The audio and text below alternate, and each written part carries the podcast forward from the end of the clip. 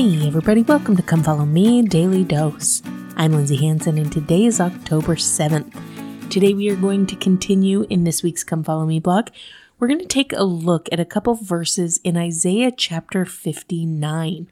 Now, before we get into these verses, I want you to imagine if you had a friend who had strayed from their covenants, who were choosing to sin against God, who were choosing to break God's commandments. And as they began to live that life of breaking the commandments and turning away from God, things in their life started to become really difficult. They started to feel loneliness, they started to feel depression, they started to have hard things happen to them, and they couldn't handle those things as well. Now, I want you to imagine that that friend comes to you and says, I just don't understand why God has abandoned me. I just don't understand why everything is so hard right now, why God has made things like this in my life. Imagine that scenario. What would you say to your friend? What would you want to say to your friend? That might be different than what you actually would say. Now, with that scenario in mind, let's read verses 1 and 2 of Isaiah chapter 59.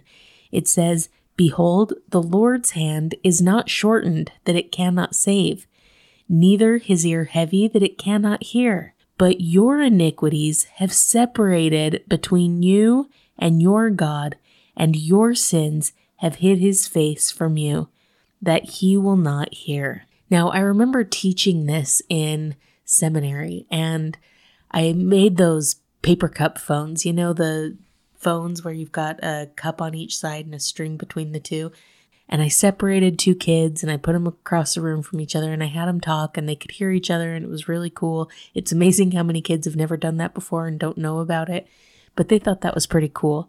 And then I took scissors and I cut the string and I asked them to continue to communicate and they couldn't do it anymore. And I asked, Oh, so does that mean that paper cup phones don't work?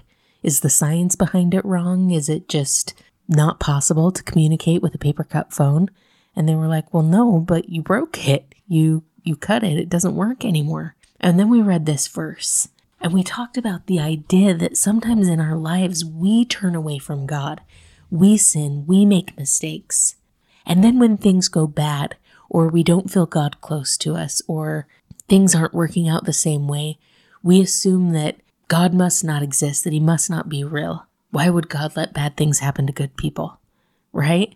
We blame God or we blame the situation, we blame maybe prayer in general and say it must not be real. But when in fact, it still works. It is still real, just like the paper cup phone still works.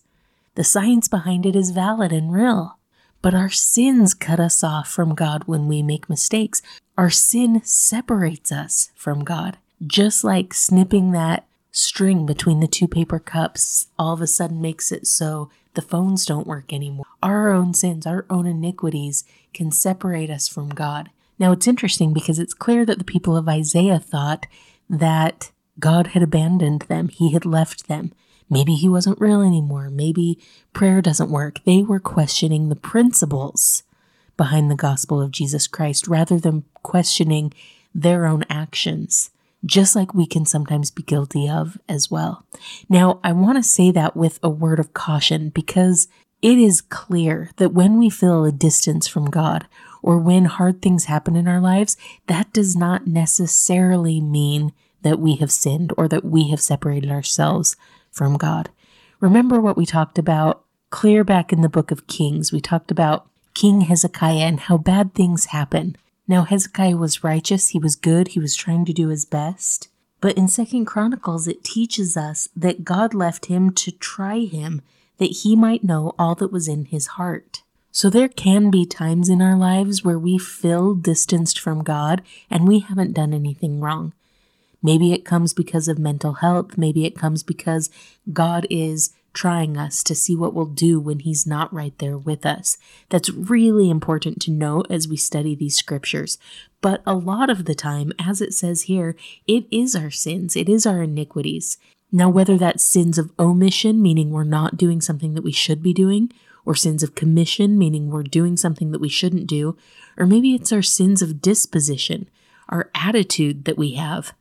But sometimes those various sins can separate us from feeling God near to us.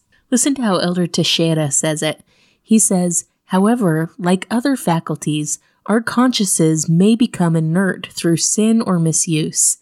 If we become desensitized to the things of God in our lives, we lose reception of the signal needed to guide us. Now, listen to this last sentence. He says, Keeping the commandments is our best assurance to maintain a strong signal with the divine. I absolutely love that because we know, we know for certain that God doesn't turn his back on us. He doesn't distance himself from us. He is there. He is strong. He is sure. He is the same yesterday, today, and forever. So if distance comes, if we lose that signal from him, or if we aren't as close to him as we formerly were, we can know for a fact it's not because he has moved away from us. It's because we have distanced ourselves from him. And keeping his commandments is the best way to keep that closeness with him. But my friends, here is the beautiful thing. If we have found ourselves distanced from God, and I'm not talking about the kind of distance that comes at no fault of our own, but if we find ourselves distanced from God and we can recognize that it's because of a choice that we have made, it is so easy to come back together with Him. In fact, that's what the word atonement means. It means literally to come back together. And so, because of the atonement of Jesus Christ, because of our opportunity to repent, we can come back together again with God. We can regain that closeness to Him. Elder Holland once said, The very beauty of the word repentance is the promise of escaping old problems and old habits and old sorrows and old sins. It is among the most hopeful and encouraging and, yes, most peaceful words in the gospel vocabulary. The purpose of repentance is to bring us back together with God, and it is a joyful thing.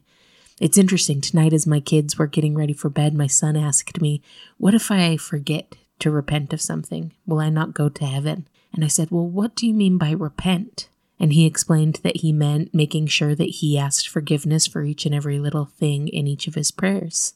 And I said, Well, it's good that you want to remember those things and ask forgiveness for them.